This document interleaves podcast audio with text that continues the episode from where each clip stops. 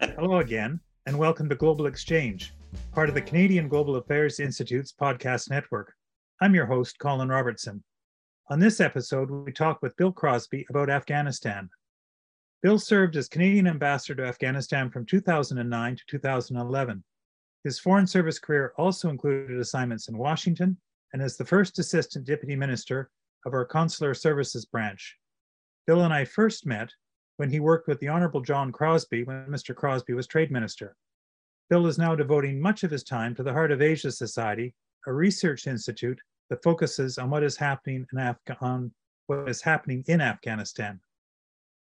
For listeners, it has been a year since the Biden administration decided to withdraw the remaining American forces, the result of which was a Taliban, a Taliban victory.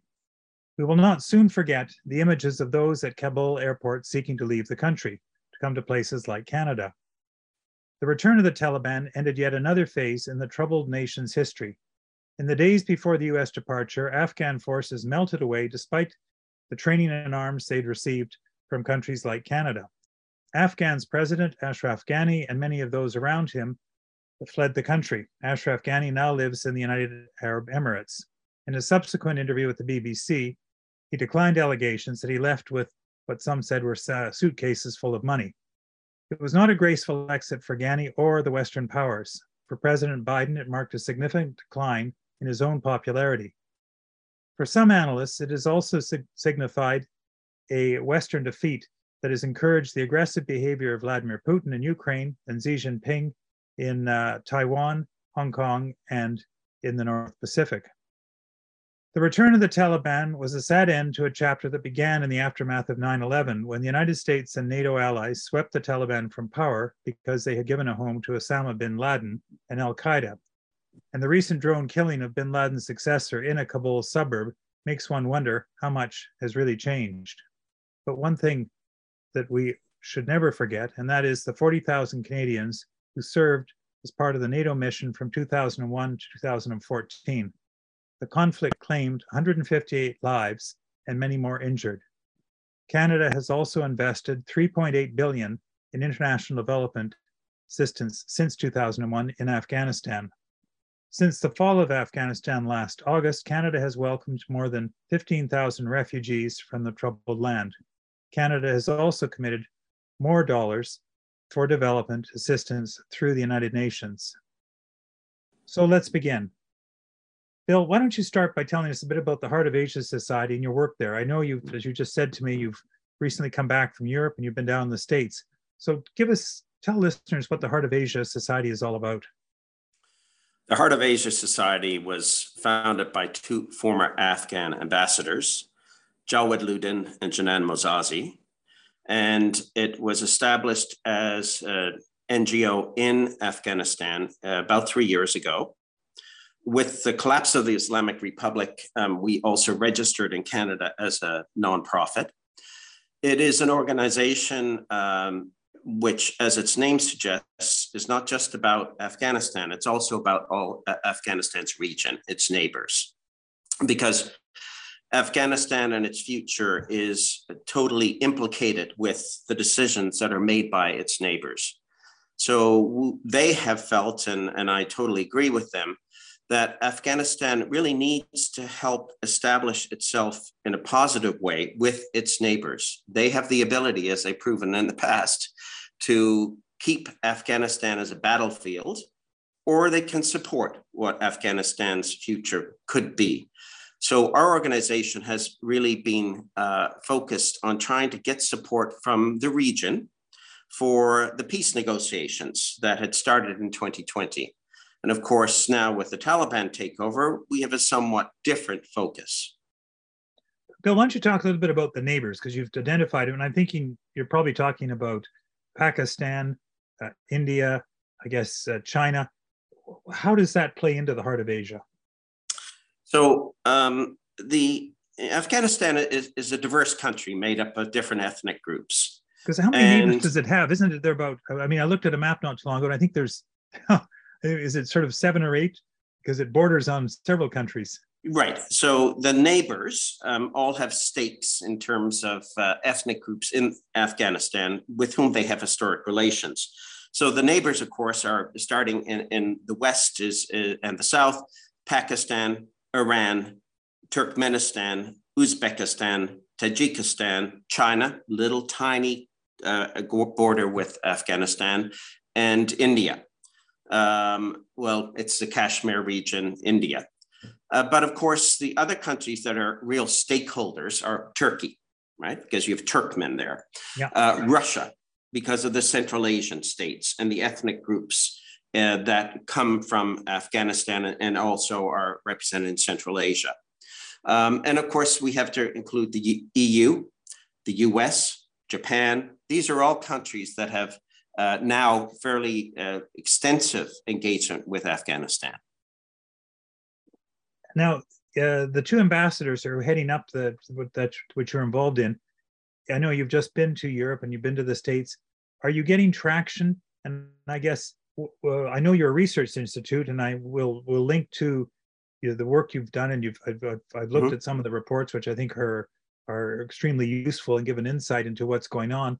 But what's your kind of primary purpose? Is it trying to seek relief or help for those who are in Afghanistan? So we have been running the longest standing regional dialogues um, uh, for uh, the past uh, almost three years. And this brings together people from the region, not at the officials level, at one level below, what we call a track two dialogue. Yeah. Um, and we've been running these to uh, build understanding of what's happening in Afghanistan, to provide a platform, uh, including for the former Taliban chief negotiator in the peace negotiations, the Republic's chief negotiator, um, key players from the region and beyond to talk about uh, the uh, potential for the future of Afghanistan. So our focus has really been on engagement. Uh, and the engagement, of course, includes academics, think tanks, civil society, Afghans, and people from these other countries. Our, our focus is, is trying to build support for what we think is ultimately going to be required, which is a political settlement. Now, um, that took a, it was a major blow to that um, theory with uh, the revelation that they were harboring the leader of Al Qaeda. And it's going to make it that much more difficult for countries, not just in the West, but also its neighbors, uh, to uh, engage with the Taliban regime. Bill, let me ask you a tough question, one that I have a view on, but do you think we should uh, recognize the Taliban government so that we have a presence on the ground in Kabul, given that we have such big interests from our period there and Canadians who have ties and roots in Afghanistan, keeping in mind that diplomatic recognition is not uh, a kind of an endorsement of the government, but simply a means by which we can do business. Because some of some of the European governments have indeed kept their embassies in Kabul, haven't they? So uh, it's interesting to note that there are many countries that have reopened their embassies in an unofficial way. Two things. While more countries have engaged with the Taliban, have opened their offices in Kabul or have brought delegations to Kabul, no one has recognized the Taliban regime. That, that is a line that countries have not been willing to cross, despite pressure from countries like Pakistan. Uh, so there, and, and the Taliban, of course, what they're really looking for is they, they'd love to have international recognition, but they need pragmatic recognition. So that is particularly important for the borders, uh, people and goods flow. So they have that. There is that level of engagement, but they do not have formal recognition. We should not recognize them. Um, but I think we could do more in terms of engagement. Now, I say that uh, with the thought as well that we have to think about the implications of what we've learned from the Al Qaeda lead, leader uh, living very close to where our embassy is in Kabul, because that really shows the duplicity of the Taliban leadership. And it undermines the message from the Taliban that they are not going to harbor extremists and they represent no threat to other countries. So Bill, you know, you were there, you devoted a lot of effort. What's your take on what is happening? And as you pointed out, I guess the, the there wasn't a lot of confidence in the Taliban administration, and certainly as the most recent uh, revelation, as you say, that the, the the drone killing of the uh, Azari, the the Al Qaeda leader, just brought home again that this is not a regime you can trust. The treatment of women, which you've detailed in some of the reports you've done, but nonetheless, as you say, you know we have interests there. Um, mm. But was was I guess to go back a step, was this all sort of inevitable? The fact that the their armed forces crumbled and once the Americans and the the, the basically left, did, did did we just sort of did we pay enough attention to history and culture? So I, I, would say let's go back to the Doha Agreement in February 2020 between the US and the Taliban. And that, I think, sowed uh, the seeds for, for the collapse of the Republic. Because the Republic was excluded, which fed into the whole Taliban um, mantra, which is this is a puppet regime. Uh, it has no legitimacy uh, among Afghans. So that was, I think, a fatal blow. Then, of course, there were mistakes made by the Republic government themselves. They were so upset with the fact that they were kind of being forced into uh, releasing all these prisoners and participating in what turned out to be a Potemkin village of negotiations for a peace, uh, for a political settlement. So those, those negotiations did take place in Doha, but as one of the negotiators from the Republic team, who's also on our board of directors, Fatima Gailani said, uh, there was never a piece of paper signed. There was never actually a piece of paper from the Taliban. It was just talk. Nothing came of it. And I think when Ashraf Ghani left, um, uh, her, and her description was, I think, very prescient. She said, The Taliban came to Kabul expecting to meet a wall of concrete, and they discovered it was made of tissue paper there was no will to fight, especially when the leadership left. So this came after you know months of anxiety and uh, a, a, lack of faith that the republic could uh, could continue. Because you can't help contrast how the Afghan leadership behaved with the Ukrainian leadership in the when when the Russians invaded. Um, is was it just political will was it just the fact that the, the, the, the, leadership in Afghanistan simply didn't have confidence in their the forces that were around them, or it just seemed kind of well tragic and sad, but not not a lot of uh, of of what's my father used to say gumption on the part of the, their leadership. Hmm. Well, remember, the Afghans have been through 20 years of armed opposition in their country the most brutal assassinations taking place throughout the country uh, by the Taliban and, and, and some other groups, including ISIS. So it was never a country that was at peace. The Taliban like to say, well, we've now created security in the country. But as another one of our um, members of our um, board says, Dr. Sima Samar, it's, it's the security of the graveyard. 50% of the population are excluded from public life, excluded from education, and are now exposed to the kind of violence that has been endemic in Afghanistan, often taking place in homes. So um, I think the, the other factor that explains why things collapse so quickly is that the neighboring countries, Pakistan chief among them, were supporting the Taliban. So you had an armed insurgency taking place in Afghanistan with the support, full support of uh, the Pakistani military, uh, and uh, a blind eye cast by other countries, China, Russia, and others, Iran, uh, who decided that, uh, you know what, the Taliban wouldn't be a bad idea, in part because they want to give the US a black eye, but also they thought this is at the end of the day, they're going to win out they have the staying power. Which takes us back to why the heart of Asia and why the neighbors are so important, because as you point out, they, in a sense, help determine the situation we're in today.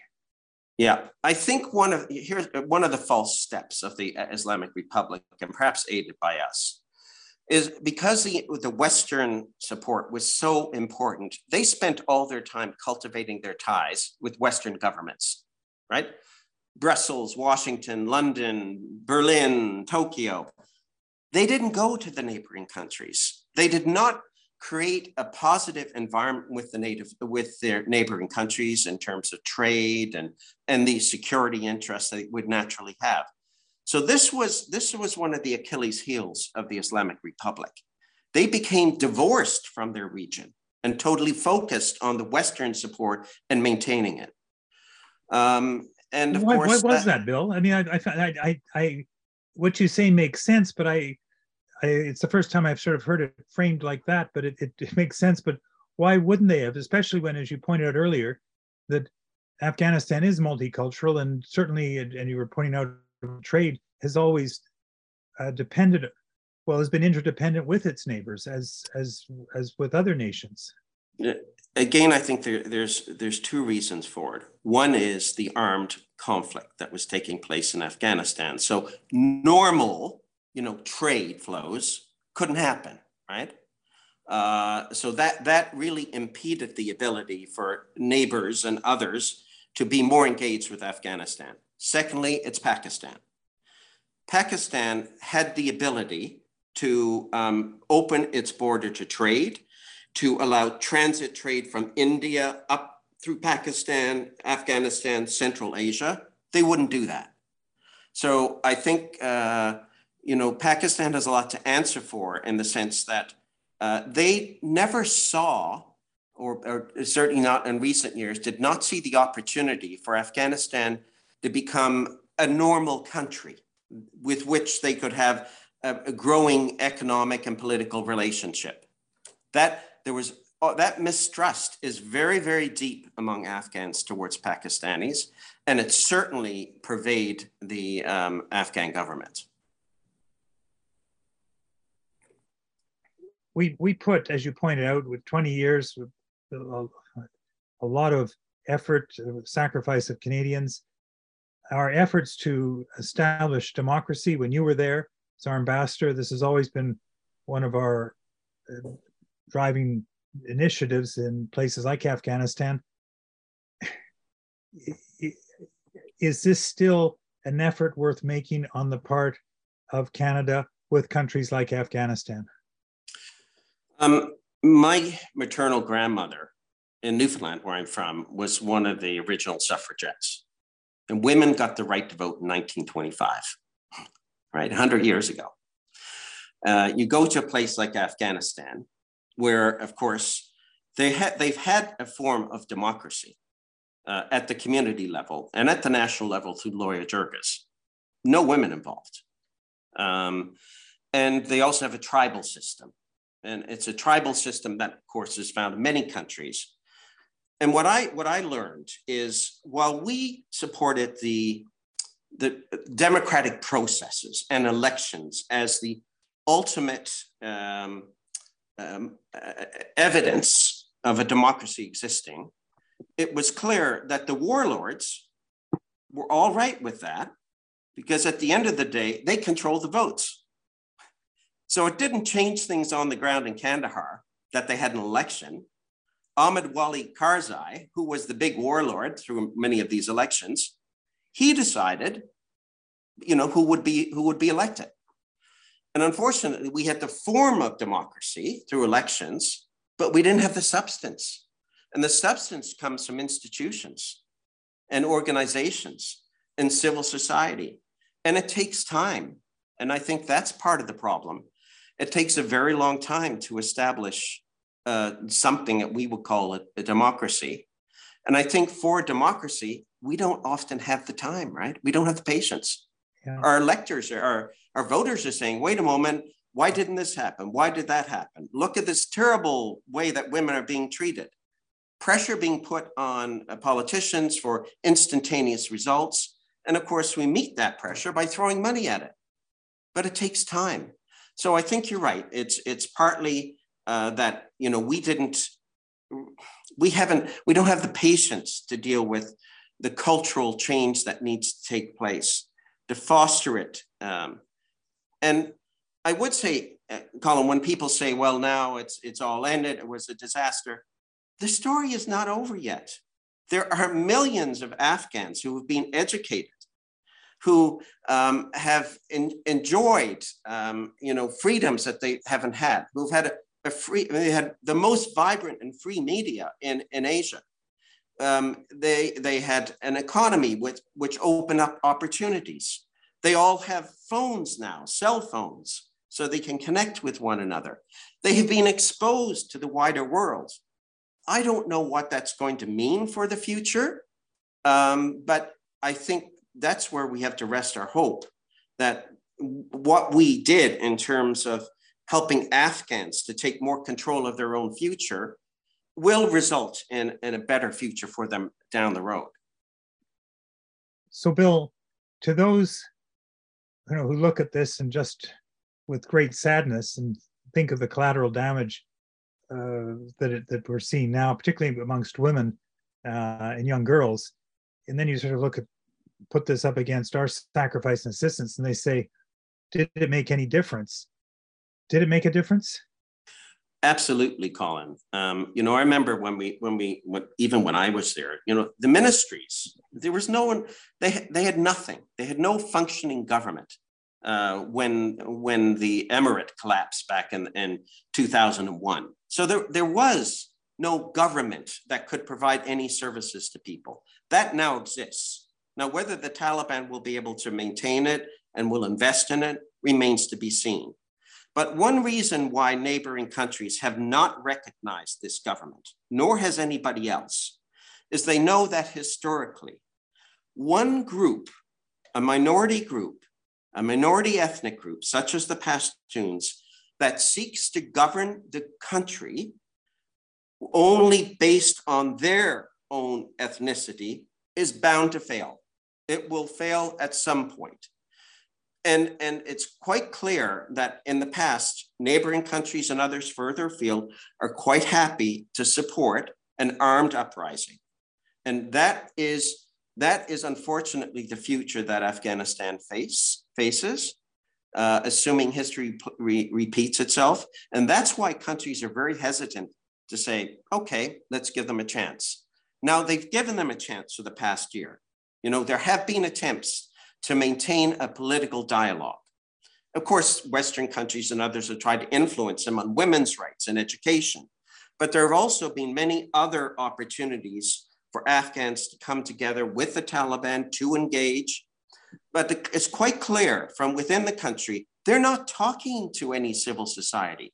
They're not talking to Afghans who are not Taliban and supporters of them. So I, I think it's, it's a very dismal future, and they are not going to last unless they have the maturity to realize that capitalizing on what could be a more secure and prosperous era uh, for Afghanistan requires them to bring in these other groups. And I think it's not a monolith. I mean, the Taliban is, is also got factions. They've got people who are more moderate. Uh, they have others who, who are influenced by what they've seen of the outside world. So I, I don't, don't despair that that will not happen. And I'm convinced that they will not last if they continue on, on this trajectory. And Bill, you know, you're speaking with authority because, as you point out, you're still doing these track two discussions, which clearly involve those associated with the, the government, if not members of the government, so yeah. as as you say, that there you you're, you see signs of those who would perhaps show the the the the moderation and the maturity to recognize that if they want to make progress, they are going to need assistance from Western world, and that assistance is probably dependent on on them changing their behavior. But which up to now again, as your reports have detailed, particularly on the treatment of women and uh, media freedom, the, the, the tide has gone the other way. So the political settlement is, cre- is key, but just as important is them having the competence to actually run a government, to have a decision making structure that will enable decisions to be made, to have people with a technical expertise to run the central bank. And just one example of why they're how they're not doing that. Um, someone I know who's been working on a hydropower plant in a rural part of Afghanistan, a small plant. He said that was completed just before the Taliban took over, and they went with their proposed uh, rates for charging customers, the industrial and, and, and other customers, uh, for hydropower. Uh, the Taliban um, looked at the rates and said, oh, well, this is going to have to go up to the supreme leader. They said, the supreme leader? Uh, does he have to decide? This is just like a local area. Oh, yeah, it goes. So the supreme leader comes down and says, this is what the rates have to be. So the operator of the facility said, if those are the rates, we're closing down because we, we can't last if, if, if that's what you think it, you know the revenue will be. So they went back to the supreme leader and he came down with another rate. And they said, that's fine. It, you still have not made this a viable project. So the people in the ministry that is responsible for uh, you know regulating uh, electricity and, and power generation, they still have the technocrats there, but the technocrats told the operators of this facility, the Taliban don't listen to them. They go to their theocratic leader, the supreme leader, to decide everything. So they've got the technical expertise to determine what would be a fair rate and rate of profit and et cetera, et cetera. But they're sidelined. And I'm afraid that's the way that they're operating now. So, Bill, you talked about a political settlement. What, from your perspective, does that have to include? Well, uh, it needs to include the various ethnic groups. Um, so, you know, they, they have to feel that they're represented. They need to have a constitution. There is not now a constitution, right? The Taliban have said, oh, we're, we're, we're going to restore the 1964 constitution, but with, with not saying much more beyond that. So uh, you don't have any legal system anymore. So you have to have a legal structure that doesn't exist. Um, and what you hear from people is the, the, the, the extent of the Taliban rule depends still very much on the individuals who are in charge around the country. So there are more lenient conditions in certain parts of the country than there are in others. Where the Taliban have really concentrated their power is one, controlling women, right? I mean, they've really made that a number one thing to push women out of public life. Two, controlling the media. So they don't allow reporting on what's actually happening in Afghanistan. And three, revenue generation at the borders. So this is a physical area that they can control. And they're very good at that. When you've got a bunch of people with guns, they've been able to push the warlords out and they've been able to ensure that the revenue collected is now going back into the government when this was not the case in the Islamic Republic. So you've do, do you have you mentioned the technocrats? Are there enough people in Afghanistan to to make a viable nation if you proceed to a political settlement? Because it strikes me that it would be best if it was a made in Afghanistan by the Afghans themselves settlement. Because as you point out, one of the problems in Doha was that they simply weren't present. That that the West can provide assistance, but it really, it, it should it not be the Afghans themselves that take the next step? Absolutely, and I think that's where Canada could uh, could help. Um, so one of the one of the meetings I had in Finland was hosted by the Ministry of Foreign Affairs, and it was a conference called National Dialogue and they brought together people from many different countries. And I was really struck um, by um, some of the people from Myanmar. And Myanmar has created this National Unity Consultation Council with, with the military government now in charge. So they've organized themselves with uh, people from outside the country who've had to flee and people in the country to help build a vision for, for what they want their country to be. Um, of course, they can't talk to the military leaders who aren't interested in talking to them. That's what I think we could be doing to help the Afghans uh, to start trying to take control themselves of what they want their future to be.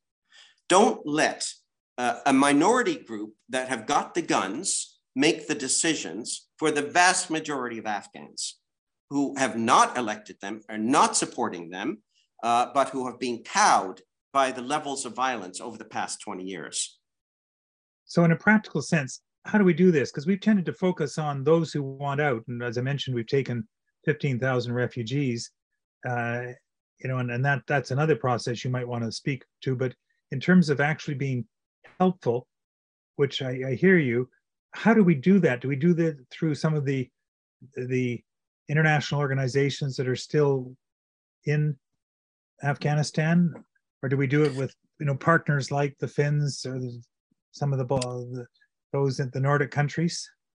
So one thing that has changed in Afghanistan, I mentioned people have cell phones; they also have the internet. Yeah. So we continue to run dialogues with people from Afghanistan. Um, and uh, so I think you know there you can continue to engage Afghans who are living in the country, but remember, pretty well every Afghan who's left that country, they've got family all back in Afghanistan. They're just as committed to the future of the country, and they are a key part of uh, what's going to be needed for the future of the country. I think what you saw in terms of the evacuation, it was driven by fear because people had only known the Taliban for their ability to kill and assassinate. And I thought someone um, I met down in Washington was, was very prescient in saying that this time around, the Taliban is not going through public killings, right? Like they did to cower the people in the past, because they're afraid of social media. They know that if those images are flashed around the world, they will pay the price. So they're a, a little bit more reticent to impose themselves in such a dramatic way. And frankly, up till now, most people have said, well, fine, you know, you guys come in, we give you a chance. There is still violence taking place. They are killing people who are associated with the Afghan National Defense and Security Forces. Um, and uh, depending on where you are in the country, it can be very dangerous. Now, we say we have this program, we sort of say, well, we've reached our 15,000 there are still more who want to come here, and there are groups within Canada, particularly those a lot of them associated with the military, trying to get translators and those who served us, who we who you know arguably we still owe an obligation to. If you had to sort of put in priorities to the Canadian government, if you were saying, all right, here's an Afghan strategy for you to think about, what would be the main elements? Well, I, I, think you're right. We still have a moral obligation to those who feel under threat or who are who are genu- genuinely under threat to help them. Um, of course, we have to try to hold the Taliban to their word, which is we want people to return, right? So the talents that we need the talent, we want them to return. Well, very good. Then provide some guarantees so people feel that they can go back to the country, right? So that's that's that's an uh, that's an engagement we can have with the Taliban rather than just saying, "Help us get your people to Canada." Um, and the reality is, no matter how many people come out, the vast majority of people are still going to be there. So I think our obligation goes beyond helping those who want to get out out of uh, Afghanistan, and it goes towards trying to help Afghans, including Taliban, to figure out what their future could be together. Because I think, as I said before, if they don't resolve that problem, it is going to blow up again. And uh, you know this this does mean that there will have to be pressure on the Taliban, but they, in some ways, I think what's happened with this assassination is it has put paid to the argument that you heard from Hibatullah, the supreme leader, who said, "Look, why is the rest of the world telling us what to do? They have no interest here we only want to look after Afghanistan, our own sovereignty. Well, it's quite clear because they are harboring these extremist groups that want to conduct terrorist operations on neighboring states and further afield, that they are not living up to that. So there is a very real interest why the rest of the world has not recognized you and have told you that you've got to do something to deal with that particular threat. But then there's the opportunity part if you do that, then there is the opportunity for a real revival in Afghanistan. It, it strikes me you're kind of saying tough love approach, uh, and as we proceed, very much verification along the way to make sure they're living up to their obligations. But that, of course, is going to mean, I think, people on the ground to to work with and to to verify that progress is being made. I think what is equally important, Colin, is we have to do it not as as the West, right? Yeah. We have to do it with the international community writ large. So we're getting support from the Sasakawa Peace Foundation in Japan. And their motivation, they've never been involved in Afghanistan before. Their motivation is when the uh, Islamic Republic collapsed and the Taliban took over, they said the extremist groups in Southeast Asia, where they are working, all took heart from this and said, This is great. You know, the Islamic world is moving ahead. And as the Japanese point out, these guys have no idea what the Taliban is really like. There is no country in the world that excludes 50% of its population from education, from public life, so they are the outlier. And as someone else also said, don't normalize Talibanization, right? Don't normalize that as if, oh, it's just another kind of Islam. It isn't just another kind of Islam. It's outside the normal realm of, of Islamic thought, including in Afghanistan. So, Bill, I guess what you're saying is don't act as the West, but individually, countries like Canada can take steps to be helpful. But I guess what is, what is our carrot? It's it's development assistance, which they clearly want. But what's our stick? It for, for the for the Taliban eventually. Yeah, is sustainability to be able to sustain themselves in power. So, in other words, we we as you as you've I think you've underlined a couple of times now, patience is something we have to practice, which is hard for the West because we want everything overnight with democracy and things like that. So, patience, the kind of track two approach you're taking, working with other international organizations, eh, it's a and and looking for incremental improvement and holding the Taliban accountable in the meantime and calling them out. So, one of the big mistakes, and I think everybody recognizes this, the Taliban were excluded from the Bonn conference in 2001, which laid the, the groundwork for the Islamic Republic. And I think we've been living with the consequences of that ever since. So, when I say sustainability, I mean sustainability as part of a political mosaic in Afghanistan. But you have to help the, the Taliban to see that, to see that actually other Afghans are willing to live with them and are willing to respect them and are willing to have them as part of government, provided that they also respect the needs and wishes of other Afghans. That, that isn't the case at the moment. Uh, so I think, you know, in part we can uh, try to draw examples from other parts of the world. I mentioned Myanmar, uh, where they're also going through these hugely difficult struggles uh, to try to build a future for their country when you've got one group that has seized power by force and, and seeks to impose its vision on everybody else. So as you look forward, you you you you got to have some optimism because otherwise you wouldn't be doing what you're doing. Do you do you feel that uh, you may not have turned the corner, but do you do you see light at the end of the tunnel in a sense? and do you see it in part because of what you're doing through these track two discussions and just the fact that Taliban are doing a terrible job of running the country, and at some point the people are going to say, "We want more." It would be difficult to classify my view as optimistic. um, it is going to be a long haul, I think. Now there can be surprises along the way that could could change things, and I do think the assassination of Al Qaeda leader is has the potential to shake things up quite a bit. It really does solidify the view of uh, the international community. These guys are not playing fair. They're not playing fair with us. They're not playing fair with the Afghan people. Um, so, you know, I, I also take um, comfort from the fact that there are very talented, experienced uh, Afghans dedicated to the country, inside the country and outside the country. And they're not going to go quietly. Um, so we'll see. You know, the Ukraine Russia is a totally different situation because here you had a country, Ukraine, that was basically functioning, although they'd lost part of their country.